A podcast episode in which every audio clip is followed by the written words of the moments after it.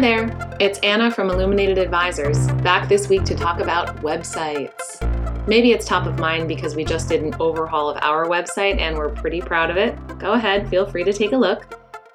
If you forgot the website, it's www.illuminatedadvisors.com. Okay, websites. Building a website, designing the brand and layout, writing the content, it's a lot of work and it's time consuming. Even if you're not the one doing all of that, it's time consuming to review it, to double and triple check every last detail. With a website, it can be hard to know how much time and effort you should put into your content, your branding, your blog, and how much all that time and effort might pay off. Does it even really matter what your website looks like to your clients? Are people really going to choose someone else over you based on when you wrote your last blog? Well, the answer to those questions are yes. Maybe not everyone who comes across your site is going to feel that way, but 75% of consumers admit to making judgments on a company's credibility based on that company's website design.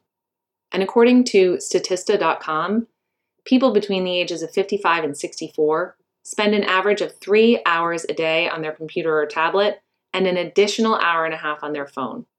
And with those who are affluent, the numbers nearly double. If you aren't producing and publishing new and relevant content on a regular basis, then people may not even be finding your site, whether it's nicely designed or not, because you're not following one of the key tenets of search engine optimization. But we'll talk a little bit more about that in a few minutes. The reality is, people do their research online. They do their buying online, they find their professional services online. In a recent study, 65% of people polled reported that they found their accountant, estate attorney, or financial advisor online, and that their website was one factor in why they chose them. So, yes, your website does matter. The content on it matters, and whether or not you're being found by your target audience matters. So, now that you know why, let's talk about what. What goes into a good website? While there are many ways to skin a cat, there are three main ingredients in the recipe for a good website compelling and dynamic content, search engine optimization, and intuitive design. The content that you share on your site needs to explain who you are, what you do, and why it matters to the person visiting. It also needs to offer information and to be a resource to those who are interested in your services or to the clients that you already have. Your website is an explanation of why someone should choose you as their financial advisor. I tell my advisors to think about a client that they already have and picture them at a friend's house for dinner. It comes up that the friend is looking for a new advisor. Your client starts talking you up. If your client opened up your website and showed it to their friend, would they be able to point to the screen and say, This is why? This is why they are my financial advisor.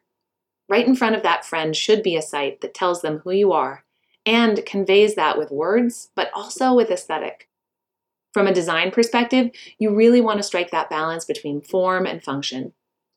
A website should be an expression of your company's brand, but also it needs to be simple, clear, and provide calls to action. After all, that's what we want, right? Action. We want someone to come to the site and take action, whether it's picking up the phone, filling out a form, sending an email, or at the very least, filing it away as something to be returned to soon. A balance between imagery and graphics and text is paramount. You also want to think about the right color scheme so as not to overwhelm, but you don't want it to be too washed out or subdued either. Everyone has a unique design sense, different colors, a different brand. Your website can set you apart and set you up for success if done properly. Finally, we're going to talk a little bit about search engine optimization. SEO is defined as the process of maximizing the number of visitors to a particular website by ensuring that the site appears high on the list of results returned by a search engine. Now, there are ways to make SEO work in your favor. There are several factors that contribute to how your site ranks among your competitors on search engines like Google or Bing. There are some that are out of your control too, like how long you've owned your domain, page authority, or a change to a search engine's algorithm. But most of the factors that are going to help you boost your rankings are well within your power to control and capitalize upon. At Illuminated, we've ranked our top 10 SEO factors for financial advisors, and you can download the checklist to make sure that you are maximizing your website's search potential. For your top 10 SEO factor checklist, visit illuminatedadvisors.com slash SEO checklist. No spaces. And if you want to get a free SEO analysis, you can schedule a discovery call with a member of our team. It's a half hour that we put aside to discuss your business goals and your marketing strategy.